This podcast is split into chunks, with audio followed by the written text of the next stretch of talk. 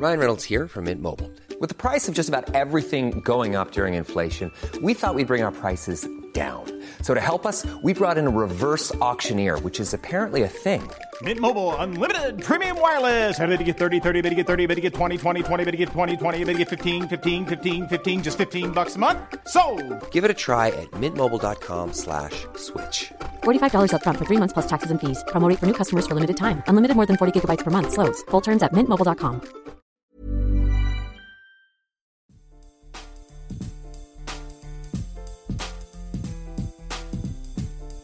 This is The Secret Library, a podcast about writing and publishing books. I'm Caroline Donahue, a life coach who works with writers, and I'm here to tell you this is your year. It's time to stop waiting and start writing. This episode of the Secret Library podcast is brought to you by Scrivener. Get 20% off the desktop software by using the code SECRET at literatureandlatte.com. Welcome to episode 41. My guest is Elizabeth Hess. She's a writer who began her career as an arts journalist at the Village Voice in the 1980s, and she wrote about the art scene for more than 15 years in publications like the New York Observer, Art in America, Art News, the Washington Post, and Art Forum. She also ended up writing essays that were included in anthologies. But during the 1990s, Elizabeth began writing investigative articles on animals for the Village Voice, New York Magazine, and the Observer. She wrote an expose on New York City's animal control program in New York Magazine, and then she got a Genesis Award from the Humane Society of the United States in 1998. So she kept writing about animals, and her articles appeared in the Daily Beast, the London Daily Telegraph, Our Town, and The Bark, among other publications. And then she's written books as well. She's the author of Nim Chimpsky, The Chimp Who Would Be Human, which was published by Bantam in 2008. There was a documentary film made based on the book, Project Nim, and it was released in 2011. She's also the author of Lost and Found Dogs, Cats, and Everyday Heroes at a Country Animal Shelter. It was based on five years of volunteering at the Columbia-Greene Humane Society. And she also wrote with Barbara Ehrenreich and Gloria Jacobs the book Remaking Love The Feminization of Sex. So I'm delighted to have Elizabeth on to talk about the process of writing for numerous genres, moving from journalism into books, which seems to happen um, among our guests, and also to talk about the process of writing a biography of an animal, which is kind of an amazing thing to do. So I'm sure you'll really enjoy hearing from Elizabeth today. Hi, Elizabeth. Thanks so much for being on the show. Ah, my pleasure. So you've had an amazing career in terms of crossing genres, methods of writing, and it began back at the at the Village Voice, which is kind of an amazing place to get started. Is that really where it started, or is that just where you first started writing um, and publishing? It's, it's, certainly where I first started writing regularly, and um, I I do feel I was very charmed to kind of cut my teeth at the Voice because it's a place where writers were encouraged to say whatever they wanted and to say it as loud as they possibly could say it. And um, I had a lot of freedom to um, go off and, and write features on different things happening around the country. And I was very lucky. I had a, wonderful editor who interpreted the arts very broadly and um, had me on a very long leash. So it was a lot of fun. So you started covering the art scene initially. So what pulled yes. you to the art scene, but then later you went kind of into investigating situations with animals. So those are really different topics. So how did you get into the first and then evolve to the other? You know, it's a question I'm asked a lot and I'm not sure what the answer is. But practically speaking, I wrote an article for The Voice. I, I discovered that New York City had an animal ambulance. And I thought it might be interesting to ride around for a week on the animal ambulance and see, you know, what it was like and what kind of animals were being picked up. And um, it, I ended up writing a kind of scathing investigative piece on the municipal animal control program in New York City. And it was, you know, one of these eye opener, life changing pieces. And I was immediately offered a book contract to expand it. So I decided to take a year off from art writing, and um, I, I, moved the shelter system that I was writing about to a, a smaller and more rural shelter in upstate New York, and um, wrote this book called Lost and Found. And I realized that animals, I mean, you can't write about animals without writing about people. And it, it's all connected somehow. And somehow my training as an art critic had really prepared me to look at things closely and carefully. And very few people were writing uh, much journalism about animals at that time. And I was flooded with requests to write this and to write that. And I thought, okay, I'm going to take a sabbatical from art. And I sort of never went back.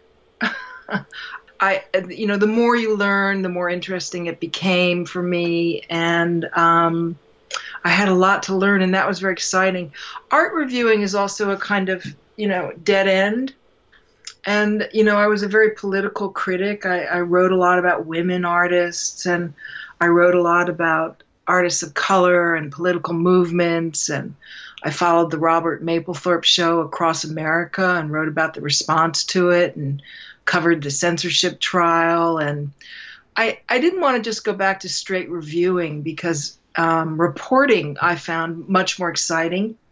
So reporting on animals and and being a journalist in this whole new area kind of opened things up for me. That's amazing. I mean, as you're talking, I have all this like I get all excited and there's so much energy behind what's happening. I mean, I wonder if you're having any flashbacks at the moment in our current our current world. We don't have to go that far into that one, but um but I'm sure that you're you have feelings about that now too. Yeah, I mean, I I, uh, I don't know. Um, I marched along with everybody else. Yep.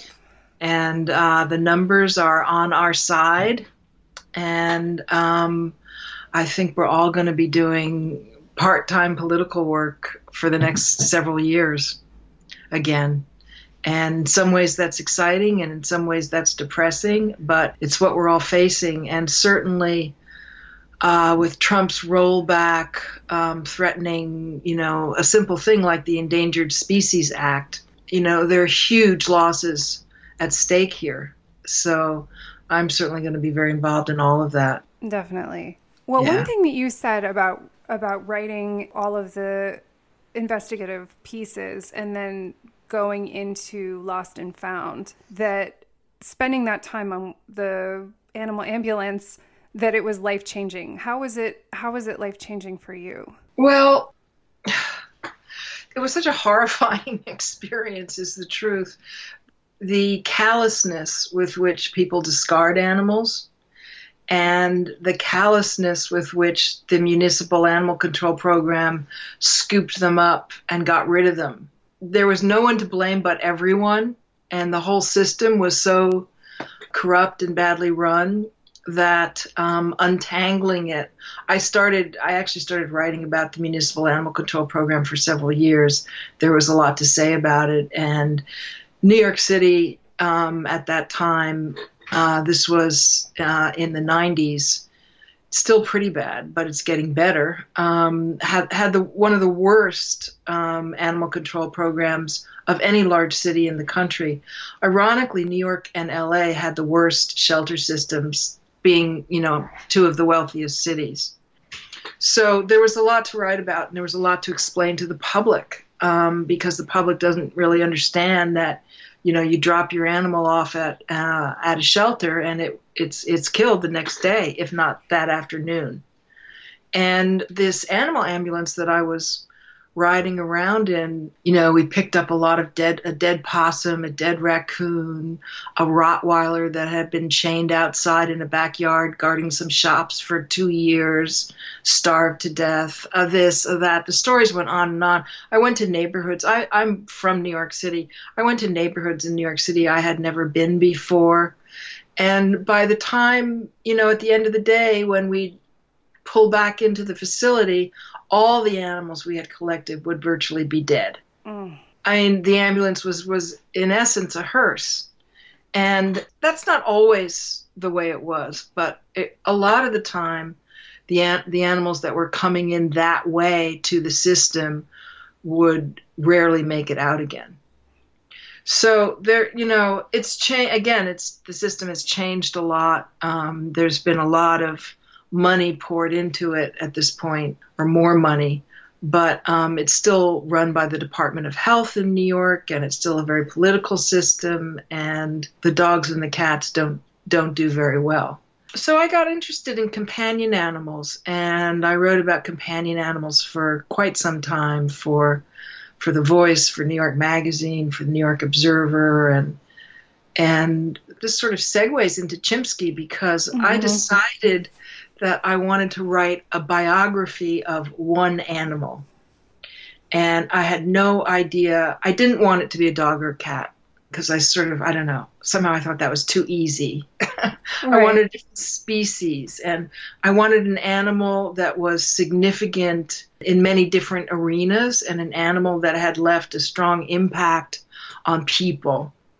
And around the time I was kind of searching, I read an obituary for Nim Chimpsky. I think it was in the in the Washington Post, as I recall. Mm.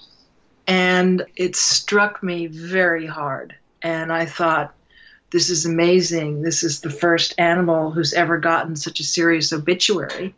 And his story was fascinating. And I found that his story had been entirely swept under the rug. He had been an embarrassment to everyone for one reason or another. And that intrigued me. And it was a science story, it was an animal story, it was a human animal interaction story. It had all of the issues that fa- that I found fascinating. So I sort of became obsessed with hunting down his story and that's how the book began. And so he died in 2002, correct? Yes. And then the book comes out in 2008. So that's a long yes. time. That's a long time of digging and and researching, which I think happens a lot with a biography. How was it to go into this and then to start because this is something that we haven't approached before on the show, which is writing nonfiction that involves really interviewing other people as a part of your project. So yeah. How was it to get in touch with people about something where, as you say, there were pretty serious emotional and other kinds of feelings about what happened with Nim? Well, I had to make sure, I had to figure out who the sort of principal characters were in Nim's life. I mean, the first problem when you're writing about an animal, of course, is that there's there's no there's very little paper trail and since animals don't speak and video i mean you know what what are your your sources here? What resources do you have? I mean all i had were people's stories. And then how if somebody told me a story about nim how was i going to make sure that story was true? Because there were so many stories so many myths so many you know so so many confusions and so many arguments over Nim was raised in a human family, taken from his biological mother at birth, and taught American Sign Language. And some people felt he was an extremely fluid signer, and some people felt he was a mimic. And what did Nim really understand? And who who could who could answer that question was a complicated question in and of itself. So I found that I had to every story that I wanted to include in this book, I had to get two or three different perspectives on that story and then determine what I thought the truth was. So it was very complicated, and the documentation on Nim's life was very poor.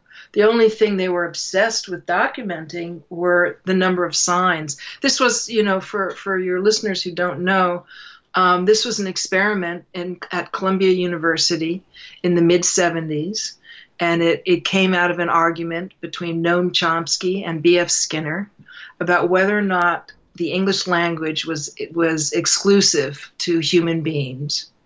And Skinner, of course, argued that it was not, that you could even teach a chimpanzee language. And Chomsky argued that only humans had the ability to learn language. And the way Chomsky defines language and the way Skinner defines language is all very complicated. Um, and, and in the end, this argument was never settled. And um, Herb Terrace, the scientist who was conducting the experiment, which was called Project NIM, was B.F. Skinner's protege. So he had sort of an axe grinding to begin with with Noam Chomsky, hence the chimp's name, Nim Chimpsky. Mm-hmm. but of course, you know, when it comes to science, failures are equally as interesting as successes. And this was a sort of fascinating failure on, on so many different levels. Nim did learn um, 150 signs uh, he could communicate with people. You know, mostly what he was communicating was, you know, give me a cigarette or I want a Coke. but a lot of times that ability saved his life on a number of different occasions. Nim was a survivor and he was very savvy about human beings.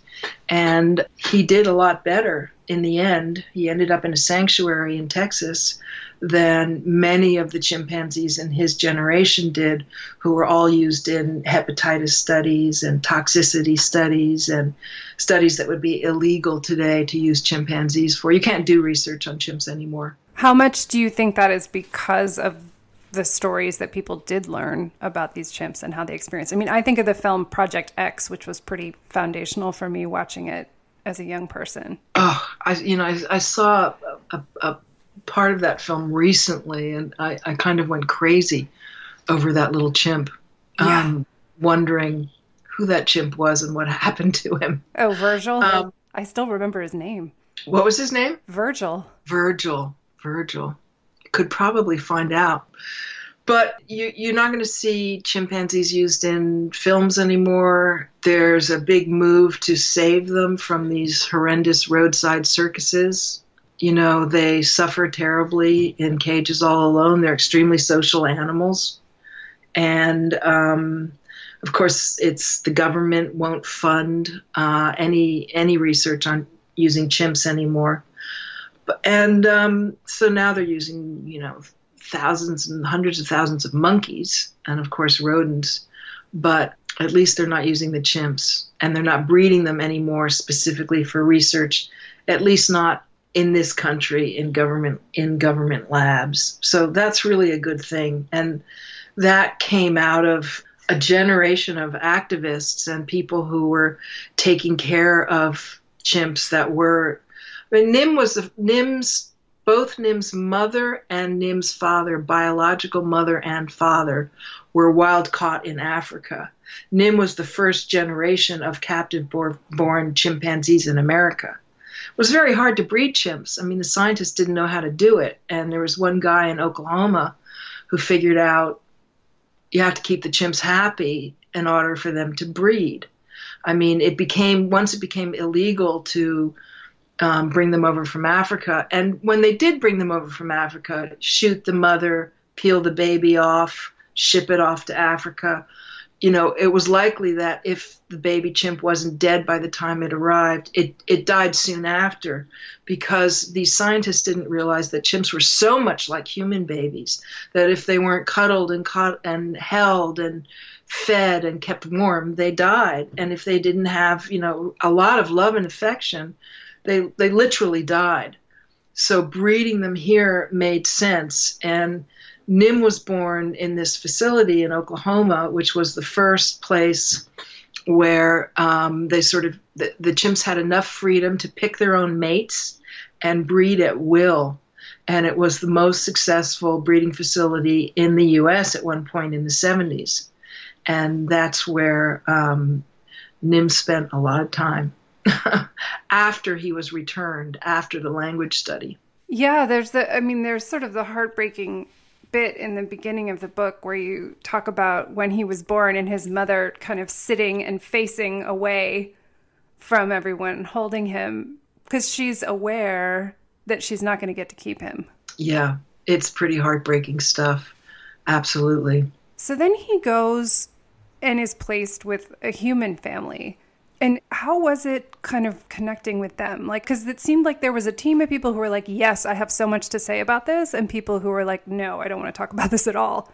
So, how did you start to reach out to them and have conversations with all the people involved? Well, the first person who was really key for me was Stephanie LaFarge. And she, um, she's a fascinating person. I she's a psychologist, and I met her. She's still working uh, for the ASPCA, and at the at the time when I met her, she was running a program at the ASPCA for people who had been convicted, a group therapy program for people who had been convicted of animal cruelty in the New York City court system. And I called her up and said, "Hey, can I sit in on these therapy sessions?" And she's a sort of extraordinary and courageous person. And she said, sure. So I went and I wrote an article about her and the work she was doing, which was fascinating.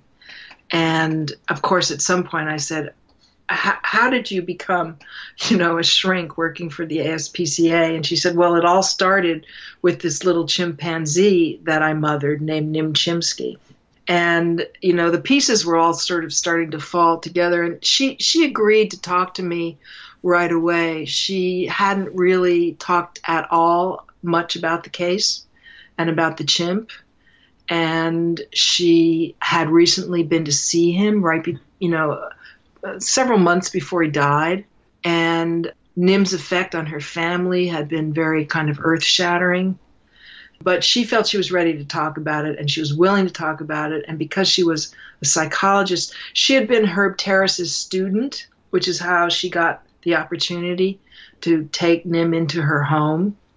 And slowly she introduced me to her kids. Some of them wanted to talk about it, others didn't. But most of them were actually grateful that I was looking into it because especially um, Jenny, um, Stephanie's youngest daughter, who was very close to Nim and really thought of Nim as her brother. She was a high school student when Nim came uh, to live with them, going to a sort of experimental school in New York City called Calhoun. And the school allowed her to stay home and essentially become part of the quote experiment rather than attend classes. So she was very, very involved, and she loved Nim, and Nim loved Jenny. And um, you know, I think a day doesn't go by that that she still doesn't think about him. And she's a landscape designer, and one of the things that she did was she designed um, the she was one of the designers on the gorilla enclosure at the Bronx Zoo. And I think that sort of says describes the impact that Nim had on her life. But some people, you know, the the New York piece of it, Herb Terrace agreed to cooperate with the book, which was very important to me because I really needed to understand what he thought he was doing. And the Oklahoma, you know, the New Yorkers one by one, I, I found them, I interviewed them. I interviewed them over a couple of years. People's stories changed, they developed, they dug out letters, uh, videos, but it, it took a long time. And then eventually, after Nim's first four years, he was returned to Oklahoma because Terrace killed the study very dramatically and very suddenly. So Nim went from being a coddled chimp in a human family. He was thrown back into a cement cage in a primate lab. And the people in Oklahoma did not know the people in New York. There had been, you know, very little communication back and forth, and I was kind of the liaison. I was kind of this this NIM library. So people started getting in touch with each other through me, and that, of course, created all kinds of, of fascinating dialogues and people started remembering things. And it was the process was, was really interesting. Yeah it sounds fascinating. And the other thing that is coming up as i'm talking to you about the story and the nature of the story is that i think anyone listening to you talk about the story and how this happened cannot help but think of how this must have inspired fictional accounts like Karen Joy Fowler's We're All Completely Beside Ourselves. I haven't spoken to her, obviously, but I am curious about how you feel about seeing this spun out into fiction because the the Jenny, you know, Nim relationship, of course, feels so close to that book. Yeah, I, you, can imagine. I picked up that novel to read it and and um, almost fainted when I realized where her material had come from you know it's it's you put this stuff out into the world and and uh, you never know where it's going to turn up. I i have to say i would have been happier had she acknowledged the book somewhere in there um, as a source for her but uh, she chose not to. Yeah, I mean, I did a lot of research, and um, some of it was sort of verbatim in that novel. It's appeared other places too. People have done plays based on it. Of course, there was a film, and you know, the, James Marsh did a film, but and he legally optioned the book, and it, it's had a dramatic impact. There's no no question about that. In the beginning, I was like incredibly possessive of Nim, you know, to hear other people talking about him, to to to see, you know, films are so much more powerful than books, and suddenly Nim Chimpsky belonged to this filmmaker James Marsh, and he was no longer mine. And um, I was tremendously resentful and jealous of that for a while. then I kind of got over myself. but you know, you can't help but as a writer, you can't help but fall in love with your subject. Um, sometimes you hate your subject, sometimes you love your subject, but there's so it's such an emotional especially perhaps with animals i don't know. I think other biographers i'm i'm sure feel the same about their human subjects. But this this book was a pretty straightforward biography. I i wanted people to know that animals have lives that have beginnings middles and ends and create all kinds of important informative relationships in the same way that human beings do. So I had to realize that, you know, Herb Terrace wrote a book about Nim. I wrote a book about Nim. Um, it's coming up in fiction. Uh, Nim has a life of his own. I, I don't know what's going to be next. yeah, absolutely. Something. Well, it's such a it's such an amazing story because I think you know, there's such a paradigm shift that's happened since the 70s when Nim was born. And as you said, the kinds of studies that were going on then that you would never even think of, you know, conceptualizing now. And in some ways, how much that work has changed our conception. I think probably far more people would feel like, of course, of course, they have a sense of communicating. Of course, you can get language from it. And that debate between Noam Chomsky and Skinner might not happen in the same way now. So maybe yes. maybe that writing is what's pushed it forward. Well, I think that's exactly right. I mean, a study like this, well, first of all, you know, you can't use animals this way anymore, but now instead of trying to teach a, a human language to an animal, now we're studying the, the language of animals. And because for the first time, scientists are admitting the fact that animals have their own languages. So we're trying to decode their languages. There's been a lot of interesting stuff on prairie dogs, for instance, and there's a lot of interesting stuff with, with chimps because chimps are so available to all to communication. I mean, they are amazing to communicate with, and it's if you if you can establish a way to communicate with them, sort of like dogs, but much more complex. I mean, you know, I, I talk to my dogs and they know exactly what I'm saying, and occasionally they do what I ask them to do. But with a chimp, it's it's just much deeper and different. And I think I think there are very few people now who who don't believe who do, you know, I think we all now do believe that animals are sentient creatures. Whether we're going to put one in a cage, whether we're going to eat one, whether we're going to um, euthanize one, these are all things that we can no longer do without questioning it and thinking about it. And that's really a good thing. We've come a long way. Let's take a moment to talk about our sponsor, Scrivener. I think you can see from Elizabeth's story just how easy it is to get overwhelmed by all the research material you have to gather for a big research project. Not just an article, but let alone an entire book with all of the historical documents, interviews, differing opinions, and details.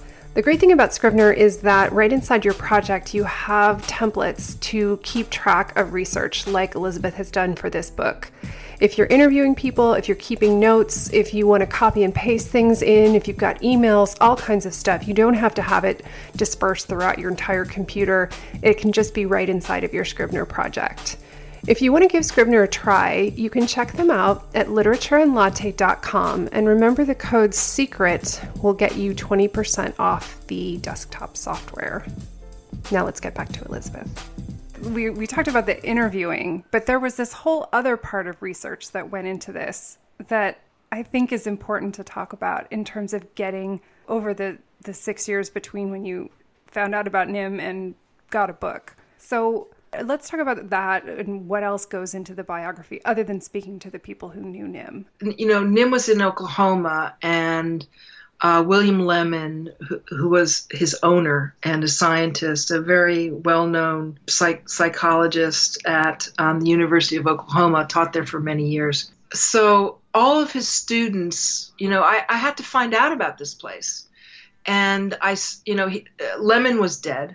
And I searched and searched and found that his son, Peter Lemmon, was still alive and that he had just sold the, the Institute for Primate Studies was this place that I interviewed a lot of students from the University of Oklahoma and in particular this guy named Bob Ingersoll who had really latched on to Nim at the Primate Center and spent a lot of time with him and fallen in love with him. And he was a really interesting character. And I sat and I read um, all the PhD thesis studies in the library of the school, finding, picking out the people who just mentioned Nim or chimps who were there at the time that Nim was there to find them and talk to them about Nim. But when I heard that the place was about to be sold and torn down, I had to see it. So I flew out there and drove out to the location, and the chimp lab was, you know, Peter Lemmon uh, still owned it, and he said, you know, go at it, you know, take a look. What do you want to see? And for me, it was amazing. I had read so much about this place. I had so many different mixed feelings about this place, and there were some terribly cruel experiments that went on, and some terribly fascinating ones that went on. It was a really mixed bag, and it was a huge place lots of acreage. And Lemmon uh, grew all his own food for the chimps lots of different kinds of fruit trees. He, he really believed in giving them a really healthy diet, and all of it was still there, but the lab had been completely trashed. So I sat there for uh, several days and just went through dumpsters and the garbage in the lab that was still there. And this is the way I found all of the chimp files from the whole history of the Institute for Primate Studies. And it was like a gold mine. Lemmon's letters were there to other scientists. I found out that he was communicating with all kinds of scientists in all different kinds of fields that wanted to do research on chimps. I found these uh, bill of sales. He was selling chimps to rodeos, he was selling baby chimps to circuses, he was selling them to all kinds of different different people and he was conducting his own study by placing baby chimps in human homes all over Norman, Oklahoma. And the only thing you really had to do is you had to want one of these chimps and you had to keep a daily journal of what it was like. So I found these journals. The research was amazing, and it was research that Lemmon had never done anything with. But I had the history of where every chimp came from, how long it stayed and what you know these chimps just go from one experiment to the next i mean that's what it's all about is selling them making the money turning turning them over and indeed even nim who had spent four years in new york when he was back in oklahoma and in after several months uh, Lemmon sold Nim to a hepatitis study in New York at a at NYU's research facility, which which is called LEMSIP. It's now been closed. And there were a, a, lot of language chimps at Oklahoma, and they all signed to each other, by the way, Aww. which was quite interesting. And a lot of people were very fascinated by that. And the um, older chimps taught the new baby chimps sign language. Chimps like sign language, as it turns out. They're extremely gestural in general. So uh, zoos now uh, that have you know, you, if you have it, there are very few chimps in zoos because they're such hard keepers, but zoos often have language programs for chimps just to keep them entertained and happy as an enrichment program. But you know, the chimps were just sold off to the and, and Lemmon was having trouble keeping the place open for various reasons, so he was selling his chimps off to some really terrible facilities and some to New York. As you know, if you've read if you've read the book, uh, Nim did not last very long at Lemsip. There was a huge protest over his being there because uh, it was it was very well covered in the New York Times. There were ethical questions. There were ethical questions about taking a baby chimp at birth, trying to convince that chimp that he he was a human being and trying to make him identify with humans and then throwing him in, in, a cage like any other animal and doing and you know running hepatitis and liver biopsies and tests on that animal and the ethical questions were debated very hotly, and there was a lot of pressure put on the board of NYU. And Jane Goodall became involved, and Cleveland Amory uh, became involved, and eventually Nim was Nim um, was released and sent back to Oklahoma once again. Luckily for him, Cleveland Amory, who um, was an animal rights advocate who started an organization called the Fund for Animals. A wonderful, wonderful guy. And his family was responsible for Angell Memorial in Boston. Um, it's a very wealthy Boston family, and he started this sanctuary in Texas called the Black Beauty Ranch. And Nim became the first primate there and that's where he stayed for the rest of his life. Nim bought him from Lemmon, I think, for five thousand dollars or something. It's the first animal that the fund ever purchased. But nobody wanted to leave Nim after this struggle to get him out of this hepatitis study. Nobody wanted him to be sold to a study that was going to be, you know, much worse and harmful. And there, Nim fell in love for the first time with another chimpanzee who was a retired circus chimp named Sally. Oh, that is the sweetest thing. And she, she was the great love affair of his life. So that was a very nice thing for him. That's always good to have a love story.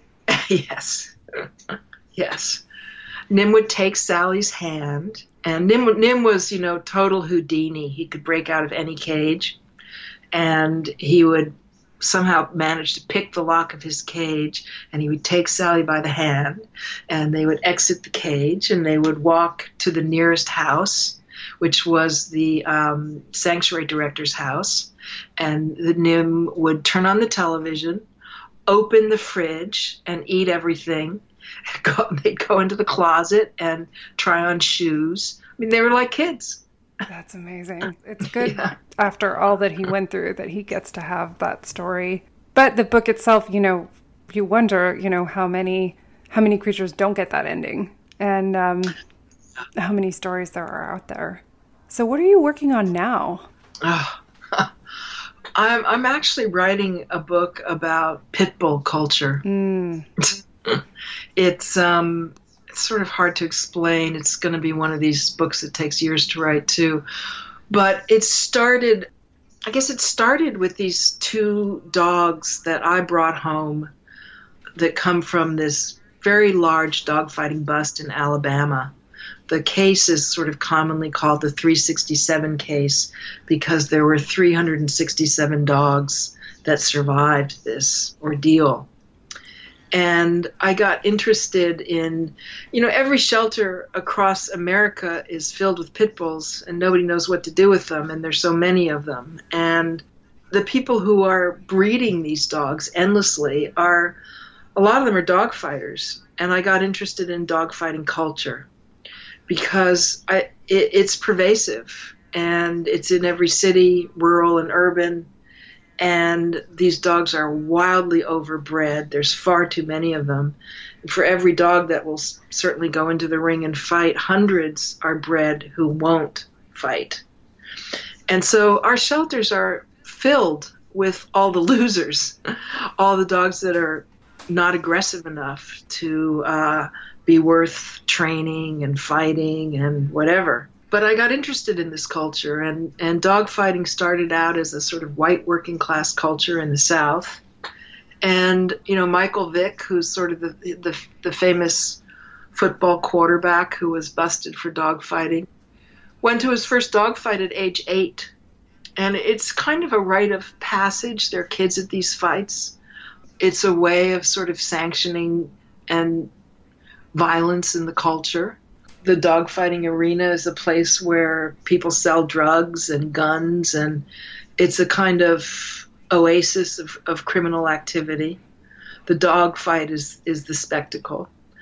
And it's a pervasive culture, and it's a per- pervasive, you know, I started to think about who these people were and why is this culture so pervasive and why is it that we blame the dogs uh, for these people and why isn't this culture shrinking at this point in time so to me it's very connected to the fact that trump just won an election in america and the fact that this sort of embracing of violence, this appreciation. You know, people pay a lot of money to watch these animals bleed to death. Who are these people? And it's it's illegal, of course, but I started to question why it was happening, and I wanted to find out. So I needed to find out more about it. And these dogs have attracted the broadest range of people.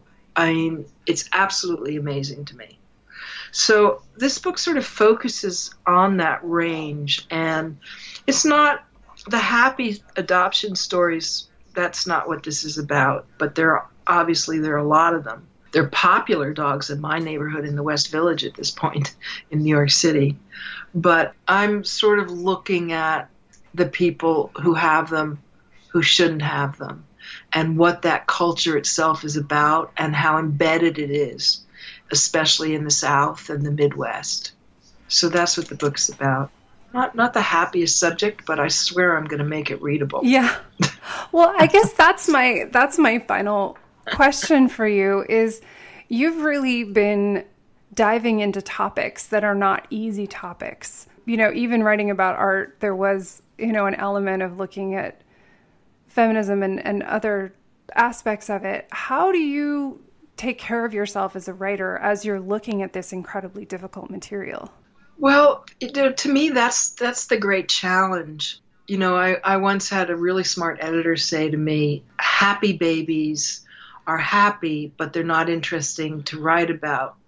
Unhappy babies, babies that are kidnapped, babies that have this issue or that issue, are fascinating to write about." And I think my agent would have been thrilled if I had wanted to write a happy dog book.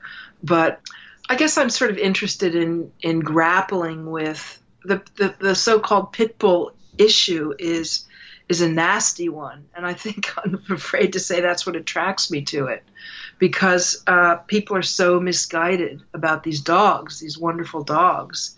And the culture that is spawning them is a complicated culture, and I think it's one that we don't know about. It's one that we've overlooked.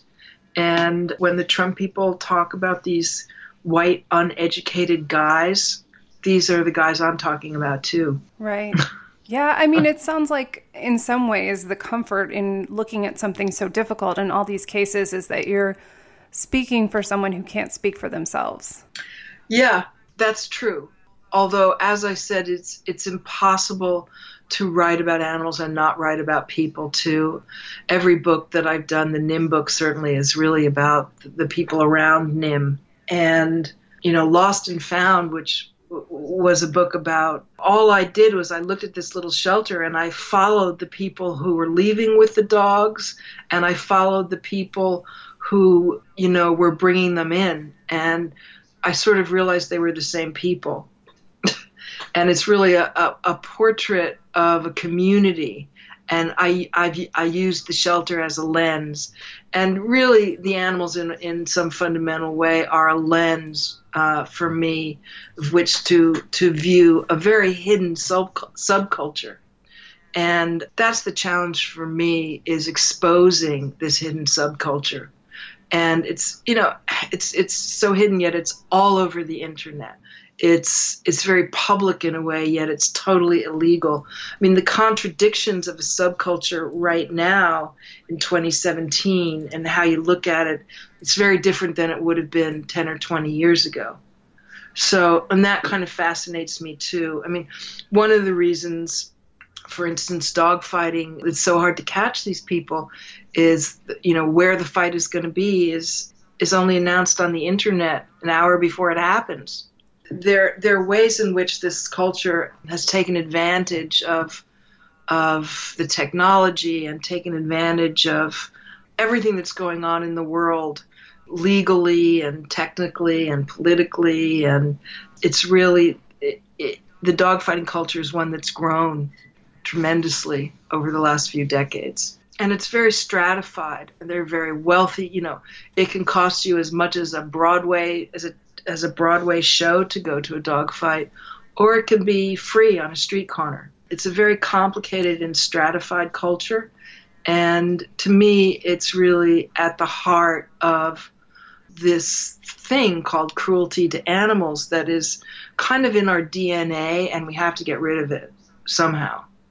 So, my books, you know, my books, I want only to change the world. That's all. That's it you know. well, you have to start somewhere, and I I personally yeah, think books yeah. are the best place to start. Yeah, I agree. Well, thank you so much for for sharing your experience and, and talking about all of this with us. I know that there's a lot of people out there who are very galvanized at the moment to write about issues and and wider material that um, can impact the world at large. So I know everyone's going to get a lot out of what you've shared. Thank you. This was really a pleasure. Thank you for listening to the Secret Library podcast. The show is produced by me, Caroline Donahue, and Frederick Barry McWilliams Jr., my tireless audio engineer. To get show notes for this episode and all other episodes, please visit secretlibrarypodcast.com. To get updates, literary love, and notification when new episodes are posted, sign up there for Footnotes, my newsletter. And to learn about life coaching with me to work on building your writing life, visit carolinedonahue.com. If you enjoyed this episode, please share it with a friend. Gold stars to everybody who leaves a rating and review on iTunes. We're so grateful. Until next time, happy reading.